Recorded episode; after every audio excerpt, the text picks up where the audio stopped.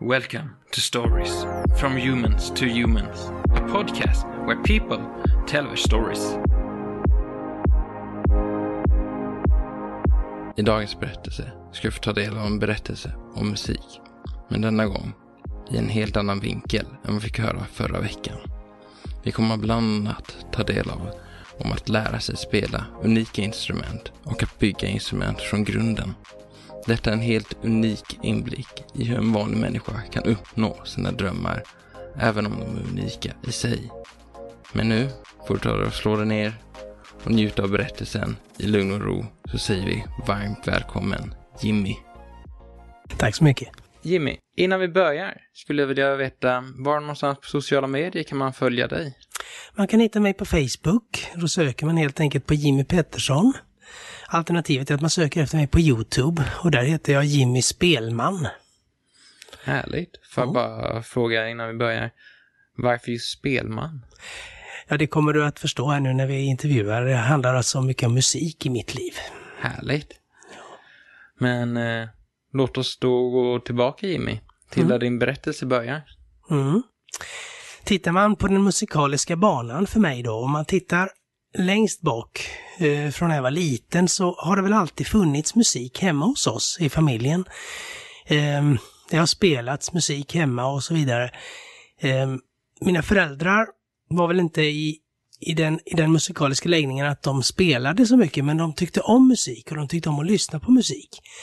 Och den möjligheten fick ju vi som barn då. Jag lät mamma sätta på LP-skivor av olika slag och kassettband och sådant då, med lite diverse olika musikaliska artister av olika slag då. Som liten så sov jag ibland över hos min farfar, och han hade alltid ett band med Mats Paulsson berett. En känd vissångare från längre tillbaka till, han dog för en tid sedan nu, men en duktig vissångare. Och alltid när jag skulle gå och lägga mig då, så satte han alltid igång det där bandet, så att varje kväll så fick jag höra antingen om det var Visar vi in den sängar eller om det var Fredriks gånglåt. Det började alltid så, så då kunde jag slappna av och så somnade jag. På det sättet. Härligt och mysigt. Ja, det var jag hade en fin uppväxt gällande musiken faktiskt på många sätt. Och som sagt, min mamma, hon spelade lite blockflöjt vet jag när hon var ung, och min pappa gjorde väl ett par tappra försök att bli med i ett skiffelband när han var ung också. Ett skiffelband är ett slags musikalisk konstellation där man, detta är alltså 60-talsorkestrar, man hade gitarr, man hade då banjo, trummor, en bas som består av en sockerlåda med ett fastlimmat kvastskaft på, och till detta spänner man fast då en tjock fiskelina, och så spelade man bas då på den där. Jag tänker mig alla dessa tecknade versioner av Hillbillies i USA typ. Mm. Ungefär, det är något liknande där kan man säga. Och sen har du då en trättbräda där du slår rytmen då, så att du spelar rytmen där då. Det är ju nästan exakt det ju. Ja, så farsan gjorde ett försök att spela rytmen där, men det gick inte så där jättebra. Så att. Men han gjorde ett försök i alla fall, och han har alltid varit intresserad av musik oavsett liksom. Så ibland kan jag fundera över hur det kommer sig att jag blev intresserad av musik så mycket, men säkert berodde det på min familj. Men tittar jag på mina rötter så tror jag nog att det musikaliska finns hos min farfar och min morfar. De var duktiga att sjunga mycket. Även om de inte spelade så sjöng de mycket och lyssnade mycket på musik. Och jag spelade mycket för dem när de levde också. Så att där hittar jag nog den musikaliska ådran tror jag. Sen har jag och mina syskon spelat och sjungit i alla år också. Det har blivit min bror till exempel, han spelade saxofon och klarinett, och har väl gjort några försök med gitarr också. Min syster spelat keyboard och lite fiol och sådär. Hon är duktig att sjunga för övrigt. Mm. Ovanliga instrument i blandningen där med. Ja, det är lite olika. Vi har ju haft lite olika intressen, olika vägar som vi har gått och sådär. Så att, och mina instrument har också blivit udda. Det kommer om en liten stund, ska vi se. Vad härligt. Mm. Men om man då tittar, om man går vidare till nästa steg där, så när man gick i skolan sen då, så började jag ju med blockflöjt. Den obligatoriska blockflöjtsundervisningen som det hette då. Och det spelade jag kanske ett år. Jag tyckte det var knepigt och svårt på många sätt, så att det blev inte så mycket av det. Men sedan i fyran började jag spela trumpet. Och ja, det var ju rätt så spännande tyckte jag ju ett tag då. Men ja, jag tyckte nog att jag skulle gärna vilja kunna sjunga till när jag spelar. Och då i femman så bytte jag till gitarr och spelade gitarr i 2 års tid ungefär. Sen så kom skolarbetet lite emellan så att då la jag ner musicerandet lite. Men när jag gick i 9:an då träffade jag en kompis som spelade och sjöng. Och som hade en liten miniatyrstudio hemma hos sig då. Och det inspirerade ju mig lite grann. Så vi hittade musikbakgrunder till Sikta mot stjärnorna. De gav ut en massa skivor med musikbakgrunder bland annat. Mm. Och då tog vi några av dem och så helt enkelt sjöng jag in i samma takt med de här låtarna då, alltså musikbakgrunderna då. Så därigenom väcktes ju lite intresse och han inspirerade mig till att börja med gitarr igen. Och så därigenom väcktes ju intresset. Alltså 1996 där någonstans så började min musikalitet att blomstra lite extra kan man säga. Då vaknade kallet till. Ja, det kan man säga. Jag började leta låtar på internet och jag letade låtar på alla håll och lärde mig fler och fler ackord och försökte att på många sätt då uttrycka min musikalitet. Samlade i pärmar och sen så tog jag med mig dem till fester och spelade för kompisar, spelade för familjen och så vidare. Så där väcktes ju intresset där och suget lite grann och började spela dem. Så där är den gitarrbanan började där då, så att säga. Sen dök det upp en grupp på mitten av 90-talet, Nordman. Och de gjorde ju mig extra inspirerad. Jag tyckte ju han var så häftig och sjöng så där hest och kraxigt som han gjorde då. Så jag försökte ju åtskilliga gånger att sjunga som honom, men det var inte så lätt. Han har en väldigt speciell röst ju. Ja, det har han. Så att, om man ska ha den rösten så måste man nog ha det i sig lite mer naturligt så sätt. Men istället då började jag titta på deras instrument och hittade då nyckelharpa som ett mycket intressant instrument då. Det är en i Nordman, de är ju en duo, så det är Håkan Hemlin som sjunger och sen är det ju Mats Wester som spelar nyckelharpa. Och jag såg en liveinspelning med dem då på tv och då såg jag den här nyckelharpan. Jag tyckte den var så spännande. Jag förstod inte hur han kunde spela på den och då såg det så häftigt ut. Och jag fixade till någon liten fake stråke. Jag tog en pinne och böjde till så här så att den blev böjd och så spelade jag luftnyckelharpa typ till när jag såg eller lyssnade på deras låtar då. Och ju mer jag gjorde det där desto mer intresserad blev jag ju av att verkligen hitta det här rätta instrumentet och lära mig att spela nyckelharpa på riktigt. Så jag pratade med mina föräldrar om det där många gånger och de var väl lite sådär skeptiska för de tänkte ju att det låter säkert som en fiol när man ska lära sig att spela fiol, att det låter skrikigt och dant och grannarna klagar och sånt där. Men jag var inställd på att det här ska jag lära mig så att säga. Så att jag tog kontakt med Kalmar Spelmanslag först och frågade var man får tag på nyckelharpen någonstans. Och då hänvisade de mig först till att sätta ut annonser. För det kan ju vara så att det dyker upp folk som säljer sina gamla nyckelharpor för de har bytt instrument och så vidare då. Så jag gjorde det. Men sen så frågade de också, finns det någon som säljer nybyggda instrument? Och då hänvisade de mig till en herre. Han hette Carl Ivar Lyth. Han bodde i Torsås. Han byggde nya nyckelharpor så att säga. Och det blev ju lite sådär så att jag blev väldigt inspirerad då. Så jag ringde till honom. Frågade hur mycket han tog för en nyckelharpa, hur mycket han skulle ha betalt. Då ville han ha 6 000 kronor, inklusive stråke. Och det var ju rätt så stora pengar för mig på den tiden. Vilket årtal var detta? Nu snackar jag, det är 1997 och då var jag 17 år gammal. Det är rejäl peng på den tiden. Ja, det var det. För mig var det väldigt stort. Så att jag gjorde allt jag kunde för att tjäna in de där pengarna. Så jag delade reklam och åkte runt och klippte gräs i trädgårdar och allt möjligt. Och sen så sparade jag en del i fonder och så fick jag en fin utdelning på en av mina fonder på en 7-8 000 tror jag vid något tillfälle. Och då var ju saken klar. Mm. Då var det bara att ta ut en slant och så sätta sig i bilen med pappa och åka till Torsås. Jag tänker ju bara, om man tänker på vad saker kostar idag. Mm. Sätter lite perspektiv på det och folk vet vad saker och ting kostar. Om man tänker typ en smartphone kostar ju idag 15. Mm. En helt ny modell. Ja, visst. Och för typ 10 år sedan så kostade de 8. Och då går vi 20 år tillbaka. Ja.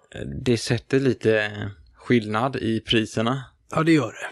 Så idag så... är det... Mm. Idag är det ju betydligt så, alltså man tänker då nyckelharpspriserna så är de ju annorlunda beroende på vem som har byggt och vem som har vilket är träslag och sådär. Så det beror ju lite på det med. Mm.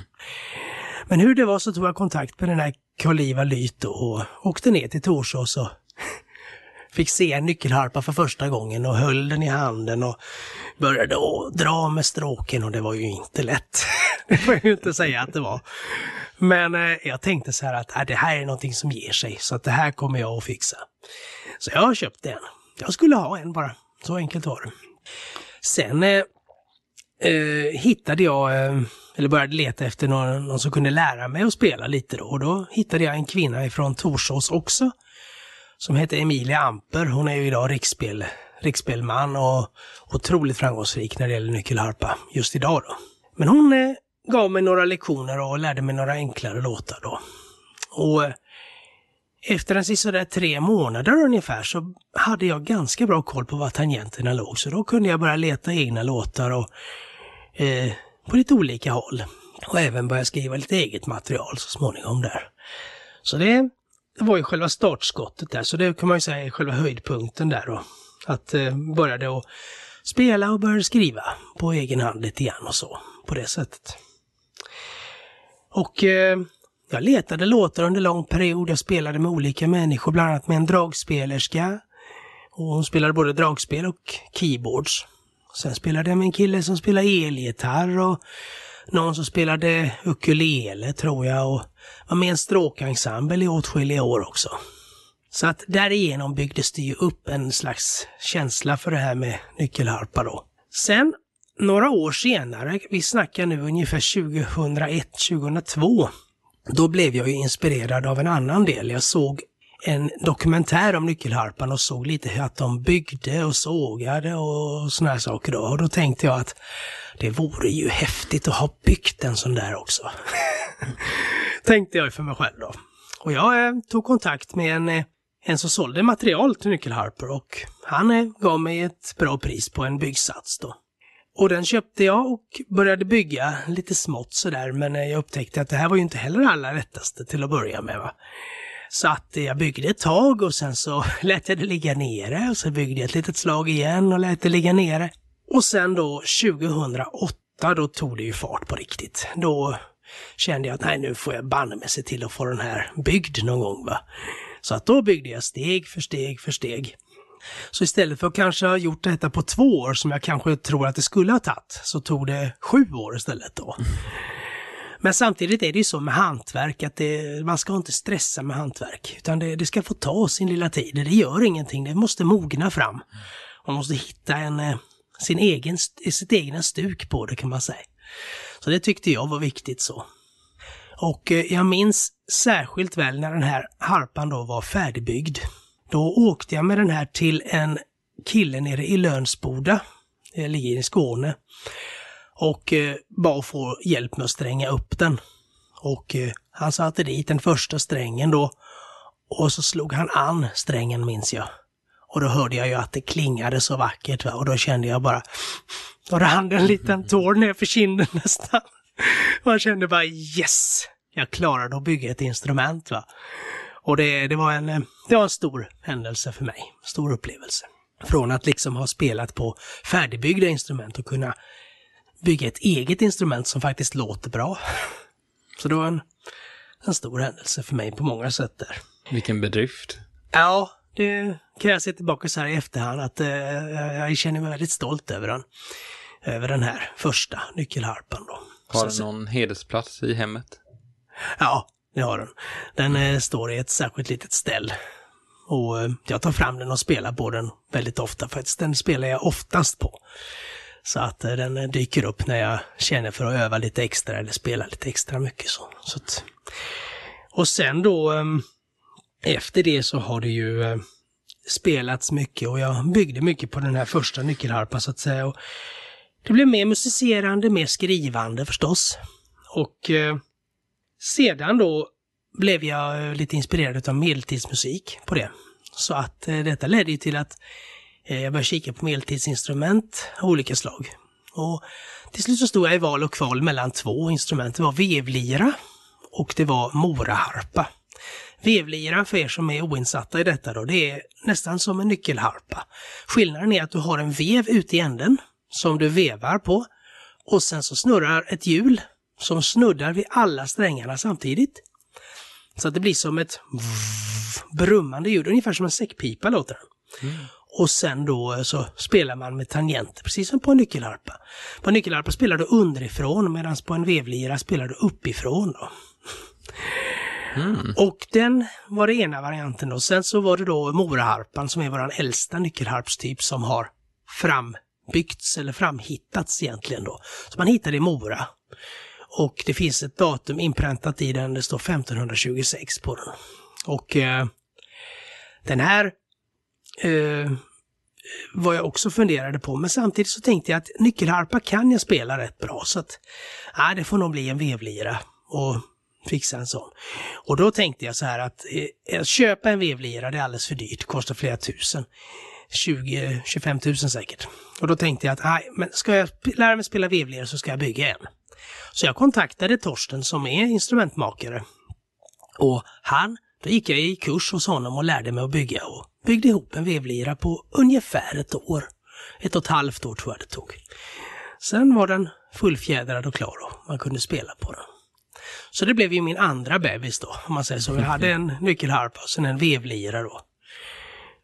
Och sen följde ju det en nyckelharpa till 2016 till 2019. Den blev svart och vitmålad. Och bara för en tid sedan nu då så blev det en elbas. Och hör och häpna, nu håller jag på med en moraharpa också. Så att det blev en moraharpa också. Den jag håller på med den fortfarande. Jag räknar med att den ska vara klar antingen i år eller nästa år. Det är tanken så. Kan du beskriva ljudet ifrån moraharpan? Den låter nästan som en säckpipa den också. Du har två bordunsträngar och en knapprad. Och sen spelar du då över alla strängarna samtidigt. Bordunsträng, det är en sträng som hela tiden sjunger med, alltså som hela tiden brummar i bakgrunden. Sen spelar du då melodier på den här, så den låter ungefär som en säckpipa. Lite dovare än en säckpipa skulle jag säga, ungefär. Om man ska beskriva ljudet lite. Okej. Så att där har du den delen då. Sen när det gäller mitt låtskrivande så har jag skrivit dels låtar för nyckelharpa och dels för gitarr då. När det gäller gitarrkomponerandet så har det ju varit väldigt speciellt. Jag hade en kompis som hon bor fortfarande i Norrtälje, och i början så var vi ju ett par, hon och jag lite grann. Vi umgicks och var väldigt kära, men så upptäckte vi att det här var inte riktigt vad vi önskade oss kanske. Så att det som hände sen då, det att vi blev goda vänner och började skriva låtar ihop. Och detta skedde på ett väldigt märkligt sätt. Det gick till så att jag ringde till henne och började prata lite med henne bara först. Och så helt plötsligt så säger hon så här: "Hörru Jimmy, kan vi inte stå och skriva en låt?" Så. Ja, så det kan vi försöka med. Så jag gick och hämtade gitarren då, och så tog jag och slog an några enkla ackord. Bara så här försökte hitta någon melodislänga. Och efter en stund när jag satt där så sa: "Nu vet jag vad du ska skriva", sa. Och så skulle jag då skriva ner på ett papper vad hon sa då. Så skulle jag skriva texten. Och sen så försökte jag då att få ihop detta då till en låt. Och det har blivit 14 stycken låtar på det sättet faktiskt. Så att vad kul. Ja, det är ett lite udda sätt att musicera på, men det gick att göra så också, så att säga. Väldigt speciellt måste vara att sitta över telefon och göra det. Ja, det får jag verkligen säga. Jag fick ju koppla ut i högtalare då, och så fick hon lyssna och sen så spelade jag in då. Så ibland så var det så att hon ville ha en viss melodi på låten då, och då fick jag ju lov att spela in hur de två sjöng. Och sen fick jag spela in mig själv när jag sjöngat då, så att mycket av materialet finns ju inspelat på kassettband. Det ligger väl bevarat då. Och när det gäller just de här låtarna då, jag har även skrivit låtar med andra kompisar, så tog detta lite skruv under 2021, alltså förra året. Då fick jag en tanke i mig att nu vill jag spela in de här låtarna. Och den inspirationen fick jag utav att jag av en händelse skulle dubba en röst i en tecknad film faktiskt. Och då frågade han då, de tyckte att jag hade så bra timing när jag läste in raderna. Så jag frågade om de spelade musik eller någonting. För då oftast har man ju den känslan för rytmen då. Så jag spelar både gitarr och nyckelharpa, så att jag. Jaha, så han, det är ju häftigt. Då måste du ju göra en skiva då, så han. Jaha, så det skulle jag väl kunna göra. Det är väl inga problem. Så det där gick ju och malde i huvudet lite grann. Men nu kände jag att jag hade ju mycket material som var skrivet. Och det var ju alltså sen de yngsta låtarna som var då, de var kanske 10 år gamla eller något. Och jag kände väl att det kanske är så att det är läge nu att spela in de här låtarna så att de finns bevarade liksom. Så att man verkligen kan lyssna på dem och ta hand om dem sen i efterhand då. Mm. Och så att jag har varit nere i Hörby några gånger hos en kille där, och han har spelat in mina gitarrlåtar. Vi hade en dag först när vi bara spelade in jag, gitarr och sång. Normally, being a little extra might be a bit much, but not when it comes to healthcare. That's why United Healthcare's Health Protector Guard fixed indemnity insurance plans, underwritten by Golden Rule Insurance Company, supplement your primary plan so you manage out-of-pocket costs. Learn more at uh1.com. Say hello to a new era of mental health care. Cerebral is here to help you achieve your mental wellness goals with professional therapy and medication management support. 100% online. You'll experience the all-new Cerebral way, an innovative approach to mental wellness designed around you. You'll get a personalized treatment plan from a therapist, prescriber, or both in a safe and judgment-free space. Your Cerebral therapist or prescriber will outline a customized plan with clear milestones along the way, so you can get to feeling your best. With Cerebral, you're not alone in your mental health journey. We're here to empower you to live a fulfilling life. So take that first step towards a brighter future and sign up today at Cerebral.com/podcast and use code ACAST to get 15% off your first month. Offer only valid on monthly plans. Other exclusions may apply. Offer ends July 31st, 2024. See site for details. Botox Cosmetic, out of botulinum toxin A, FDA approved for over 20 years. So talk to your specialist to see if Botox Cosmetic is right for you. For full prescribing information, including boxed warning, visit BotoxCosmetic.com or call 877-351-0300. Remember to ask for Botox Cosmetic by name. To see for yourself and learn more, visit BotoxCosmetic.com. That's BotoxCosmetic.com. Sen hade vi ett tillfälle när spelade in med rytmer och lite nyckelharpskomp i bakgrunden då, så att gitarrlåtarna är i princip klara. De ska egentligen bara sättas ut på skiva så småningom då. Och mina nyckelharpslåtar kommer då under hösten tror jag att spelas in också. Vad härligt. Kommer du lägga upp på någon tjänst att folk kan gå in och lyssna? Det är tanken i alla fall. Jag har tänkt faktiskt att göra skivor av det, så att jag kommer lägga ut det på Facebook för de som är intresserade. Att om man är intresserad av att köpa skivorna så finns det tillgängligt då. Det kommer bli en skiva med den här tjejen från Norrtälje då. Där det är hennes och mina låtar. Så finns det en skiva med låtar från lite blandade medhjälpare och sen en skiva med nyckelharpslåtar på det. Det blir inte Spotify eller något sånt där också? Det kan det nog tänkas bli. Så att i så fall så kommer jag höra av mig, så kan du få en länk till detta också sen. Så att det är inga som helst problem. Mer än gärna. Så att det känner jag. Det är en rolig grej på något sätt att ha genomfört det här. Och vem vet, jag menar efter att de är inspelade så det är inget som säger att det inte blir fler. Ja. Det kanske är så att när jag väl har gjort klart det här och avslutat den delen, då kanske det kommer mer inspiration på något annat instrument. Vem vet? Någonting jag också tänkt på, det är det här ditt byggande av instrument. Du säger att du spelar på mycket gitarr ju. Ja. Och nu har du byggt en bas. Ja. Men när kommer gitarren? Ja, det kanske kommer en dag den också. Jag har haft tankar på att bygga en mandolin faktiskt ett slag. Så att efter den här moraharpan kanske, då har jag ju inga särskilda projekt, så att det skulle kunna bli en gitarr kanske också. Så småningom, det är inte omöjligt. Det hade ju varit häftigt om du hade haft varje instrument att spela. Ja, verkligen. Det har jag faktiskt inte tänkt på, men det vore ju faktiskt lite läckert att ha byggt en akustisk gitarr med. Så att det är nog inte omöjligt. Jag det ser jag fram emot i så fall. Det får vi se vad framtiden har att utvisa egentligen. Min tanke tror jag när det gäller just hela den här resan, det är nog att man inte ska ge upp. Att man inte ska ge upp bara för att det tar emot lite. Det finns alldeles för många människor som så fort det tar emot så bara, nej det går inte. Och så lägger de av. Va?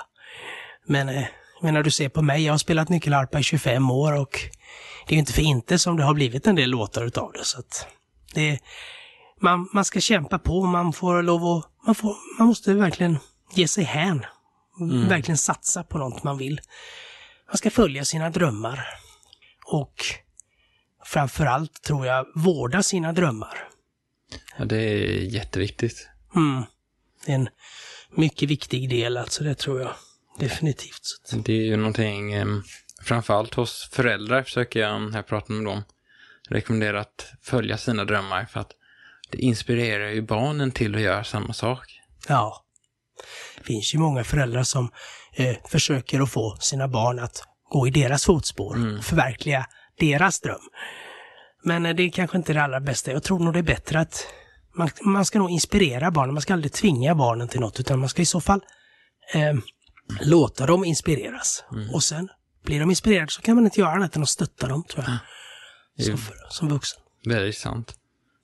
Hårfin skillnad där på följa sin dröm och visa och inspirera än att pusha på din dröm på andra. Man ska aldrig försöka tvinga någon till någonting, för då blir det aldrig bra. Utan man ska... Det går i din... I vilken väg du än går så går det åt ditt håll till slut ändå. Men jag hade ju inte... Jag menar, tittar jag tillbaka för 25 år sedan, jag trodde ju aldrig att jag skulle spela så mycket nyckelharpa som jag gjorde idag. Hade någon sagt till mig när jag var 15-16 år att om 25 år så kommer du att vara jätteduktig på nyckelharpa, då skulle jag skulle aldrig ha trott dem.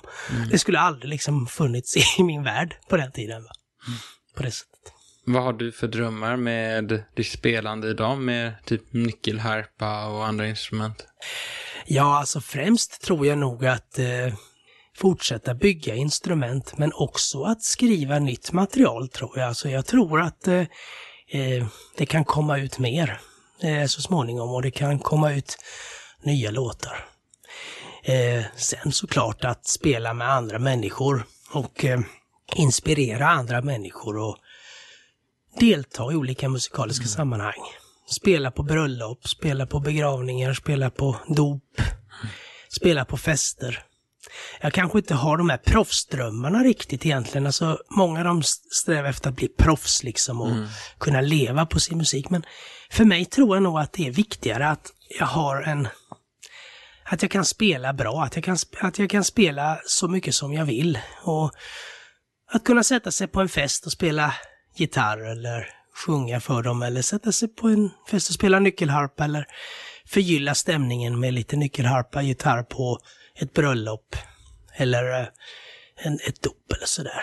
Det tror jag det är nog inspiration för mig på något sätt. Jag tror att det är...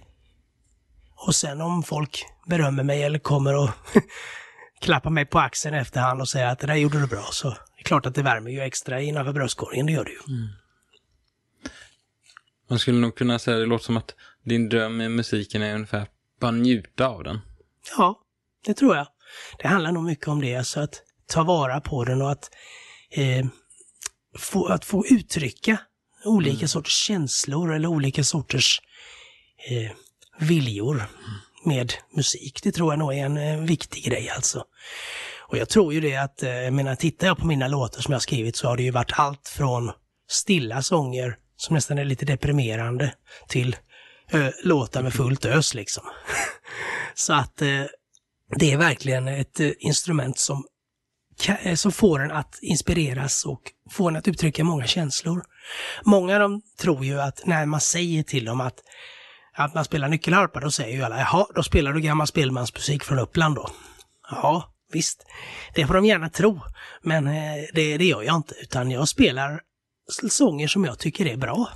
Och det kan vara allt från en vacker popsång till en gammal slager, till en punklåt, till en gammal folkvals från 1800-talets mitt, eller alltså det kan vara allt möjligt.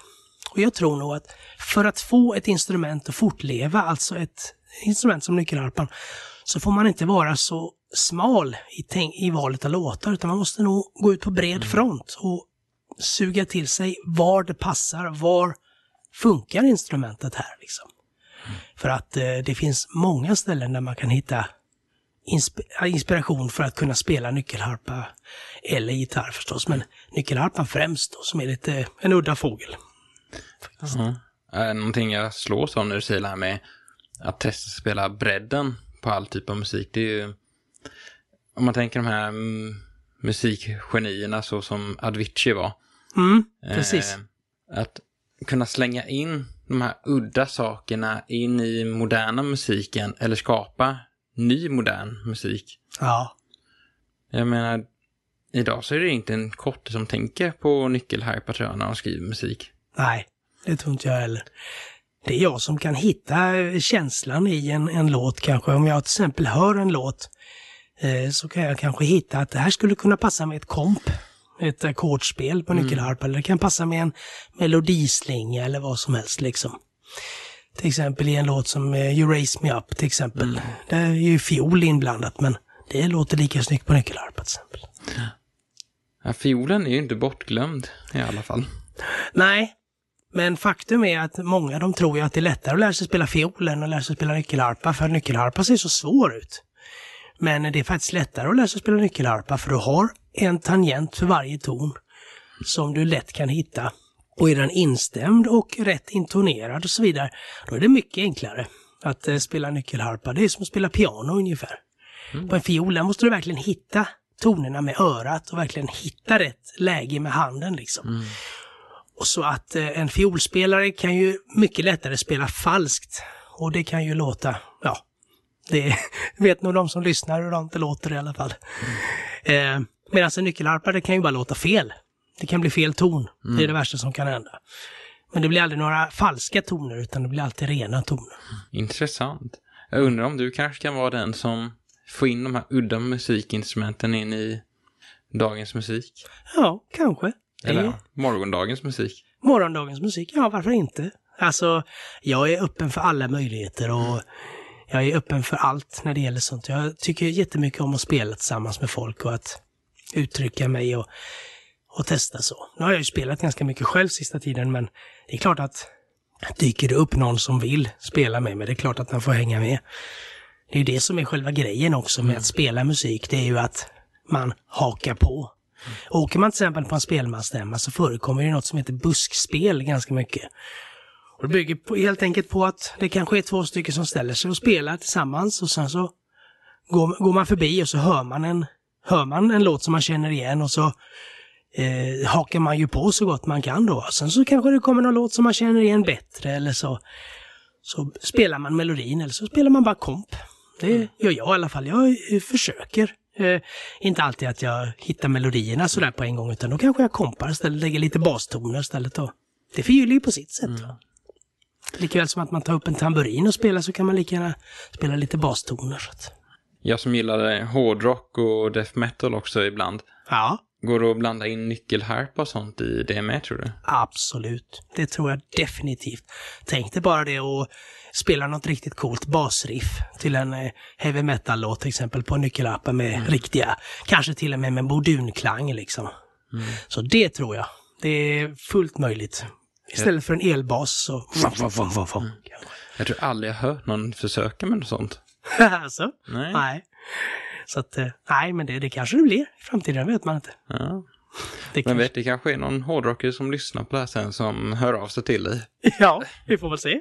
Det märker vi. Det är den som lever får se, som att säga. Men som sagt, jag är väldigt öppen för allt när det gäller musik och har alltid gillat musik så att säga. Och jag menar, i 25 år, 26 år snart då har jag ju hållit på med det, så att det lär ju bli minst 26 år till. Det tror jag. Om inte hela livet. Ja, men man ska ju inte lägga av. Nej. Så länge man lever så. Så länge man tycker det är kul och så länge man tycker att man inspireras utav det, så ska man hålla på med det, det tror jag. Det är viktigt. Att man försöker underhålla det så att säga. Och jag omger mig med mycket människor som gillar min musik och som inspireras av min musik och så. Så att nu senast var jag spelade på en 55-årsfest och då gick nyckelharpan upp ett par gånger. Jag fick spela för några olika människor där, så att, och jag fick mycket applåder och glada tillrop, så att det finns absolut hopp i framtiden för någonting mer, det tror jag. Härligt. Om man vill lära sig spela sådana udda instrument nu då som du, var börjar man? Det absolut enklaste tror jag det är ju att försöka leta reda på någon som spelar nyckelharpa. Det kan man ofta söka på spelmän på nyckelharpa och så vidare. Så det kan man hitta lite varstans. Det är kanske inte så lätt att hitta det i kommunala musikskolan. Utan då får man ju åka ut och man får gå på bred front och söka på nätet. Men det finns många som marknadsför sig som nyckelharpspelare och som ger lektioner. Så att det finns absoluta möjligheter. Skulle det dyka upp någon i närheten av mig som är intresserad så är jag inte ohågad att försöka lära dem också. Så att det ser jag som en möjlighet. Väldigt snällt av dig måste jag säga. Mm. Nej, men det. Så att jag har faktiskt haft ett par elever som har spelat hos mig. En ung kille från Öland och sen en annan ung tjej från Småland. Då. Och ta sådana här och bygga instrument. Var börjar du då? Ja, det finns ju alla möjliga varianter. Så jag bygger ju hos min instrumentbyggarkollega i Lönsboda. Men det finns en del som håller lite byggkurser och sådär. Och Erik Salströms institutet är ett ställe i Uppland där man kan söka som gymnasieutbildning. Kan man söka i instrumentbyggeri. Alltså då får man lära sig bygga nyckelharpa från grunden. Och under ett års tid så får man bygga en gammal nyckelharpsmodell och sen får man bygga en modern. Då. Så att det är väl en 2-årig utbildning tror jag för just nyckelharpsbygge. För de som är tidigt intresserade så är det ju en jätteöppning. Så. Erik Salström var ju en sån här stor nyckelharpsspelman som var väldigt känd då alltså. Han drog ju in nyckelharpan väldigt mycket i det moderna samhället och vidareutvecklade den nyckelharpsmodellen som var då så att säga till en harpa som man kunde spela alla möjliga tonarter och alla möjliga låtar med då, så att säga. Va? Och jag minns de intervjuade honom en gång och då frågade de hur får du så fint ljud i dina instrument? Och då sa han så här, ja, jag vet inte så noga men jag är väldigt noga med att lägga in ljudet innan jag limmar på locket. Sen får man ju tolka det hur man vill förstås. Han kanske inte ville berätta. Det sa han ju så här, hur du lägger in ljudet sen det talar du inte om det. Nej, det är en hemlis. Så det berättar jag inte. Det gäller ju att skapa lite myter kring det också förstås. Oh, ja. Det kan man ju göra på sitt sätt. Så att, nej, det finns många möjligheter. Och jag vet också, det var en kille som försökte ta reda på Erik Salströms repertoar. Han var ju givetvis låtskrivare med. Och han satt och spelade in timmavis. Timme efter timme satt han och spelade in. Han gick åt en massa kassettband. Så plötsligt hörde han en låt som han inte kände igen. Och då frågade han till Erik, vad var det där för någon? Ja, den gjorde jag nu. Så att han gjorde nytt material precis hela tiden. Det gick inte att tömma honom, va? Jag tror att, visst, vem som helst kan ju skriva en låt med några toner på ett papper så här. Men... det blir ju inte det blir inte samma känsla då, utan har du en känsla i låten från början så kommer den utav sig själv tror jag där. Så att jag tror nog det är mer rätt att skriva sina låtar på faktiskt. Det verkar vara väldigt sant. Ja, jag tror det. Det känns för att musik handlar väldigt mycket om känsla. Det handlar inte bara om noter på ett papper. Visst, jag kan spela efter noter också. Men på något sätt så känner jag att den här känslan, att hitta känslan i en melodi och att uttrycka den på ett fint sätt, det är minst lika viktigt som att kunna skriva ner den på noter liksom. Nu kan ju jag inte spela för 5 öre, men... Ja, det är aldrig för sent. Det går alltid att lära sig. Jag såg du hade en gitarr stå i en vrå där. Jag började på i tonåren, men... jag kom inte så långt. Nej, det hände annat i livet. Ja, det blev annat att prioritera istället. Ja. Men den har hängt med i alla fall. Den har hängt med någon gång så. Ja, du ska se, det är inte för sent. Nej. Det finns möjligheter för alla. Det spelar ingen roll om du är gammal eller du är ung eller sådär. Många har jag träffat som säger så här att nej, de är så omusikaliska så de skulle aldrig kunna lära sig att spela. Så är de. Då brukar jag ställa 2 frågor till dem som jag nu kan ställa till dig också då. Men jag säger så här, tycker de att lyssna på musik? Ja. Kan du avgöra för ditt eget öra om musiken låter bra eller låter dålig? Ja. Ja. Då är du ju inte omusikalisk, utan då har du en musikalisk känsla i dig. Många av dem tror att för att vara musikalisk så måste man kunna sjunga eller spela ett instrument, men det kan räcka att du liksom kan tillgodose dig, eller tillgodohanda musik. Mm. Att ta till dig musik på något sätt, så är du musikalisk, tycker jag. Det var väldigt skönt sagt. Helt plötsligt var jag musikalisk. Ja, var inte dåligt, va? Nej, jämfört med vad alla andra säger. De brukar säga att jag ska inte öppna käften, för då är man döv. Okej. Okay. Och de säger att jag ska inte blanda mig in i tackkänslor, för att då är de förstörda. Alltså, ja, då, nej. Allt är möjligt. Det finns alltid möjlighet för alla människor, tror jag. Det gäller bara att hitta sitt område. Mm. Medan som i ditt fall, du gillar punk, eller metal och rock, hårdrock. Jag gillar nästan allt faktiskt. Ja, precis. Men det, då har du ju liksom, det är bara att, rätt vad det så hittar du någonting som ger dig känsla att börja lära dig spela kanske. Mm. Så att det tror jag, det finns möjligheter för din del också, det tror jag. Vad skönt att höra. Jajamens, det tror jag. Jag har inte så här jättemycket mer frågor. Har du någonting sista saker du skulle vilja nämna till folk? Nej, men att det jag kan känna så här nu, det är väl att framtiden fortfarande är oviss när det gäller musiken för min del. Men så länge jag tycker det är skoj att spela, och så länge jag upplever att människor i min omgivning tycker om min musik, så fortsätter jag spela. När jag upptäcker att folk inte vill lyssna på mig längre, då gör jag något annat ställt.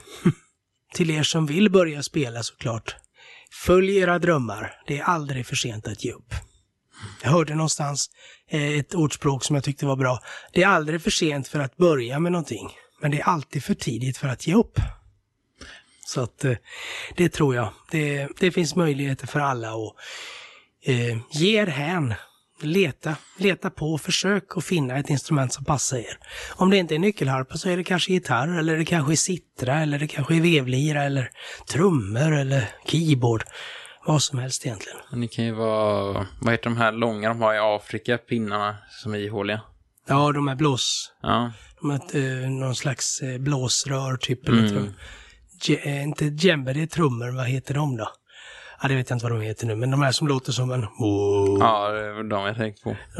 Ja, det kan ju vara en. Ja. Det kan vara ett intresse som man hittar, så att ja, det finns möjlighet för alla. Det tror jag. Så att, härligt. Så vill jag nog avsluta det hela, tror jag. Så ge inte upp. Det finns alltid en möjlighet. Mm. Då skulle jag väl vilja säga så här. Jag tackar en glad spelman. Tack så mycket. Jag tackar själv för att jag fått komma hit och fått möjligheten att vidare befordra mitt budskap. Mm. Då får du en otroligt härlig dag. Tack så mycket. Detsamma. I nästa veckas avsnitt ska vi ta del av att växa upp med en mor som är missbrukare, och därmed blir hon och sin bror emot världen. Detta har lett fram till att hon har skapat en ideell förening för att hjälpa barn och familjer med julklappar, och även att kunna åka till exempelvis Astrid Lindgrens Värld och njuta av livet för en stund. Men nu släpper vi detta och ser till att du har en fantastisk vecka, så hörs vi nästa vecka igen.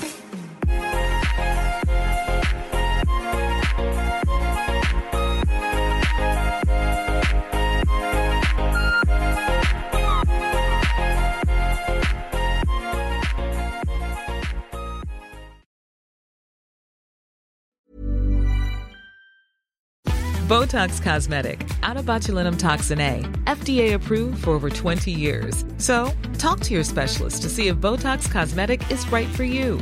For full prescribing information, including boxed warning, visit BotoxCosmetic.com or call 877-351-0300. Remember to ask for Botox Cosmetic by name. To see for yourself and learn more, visit BotoxCosmetic.com. That's BotoxCosmetic.com.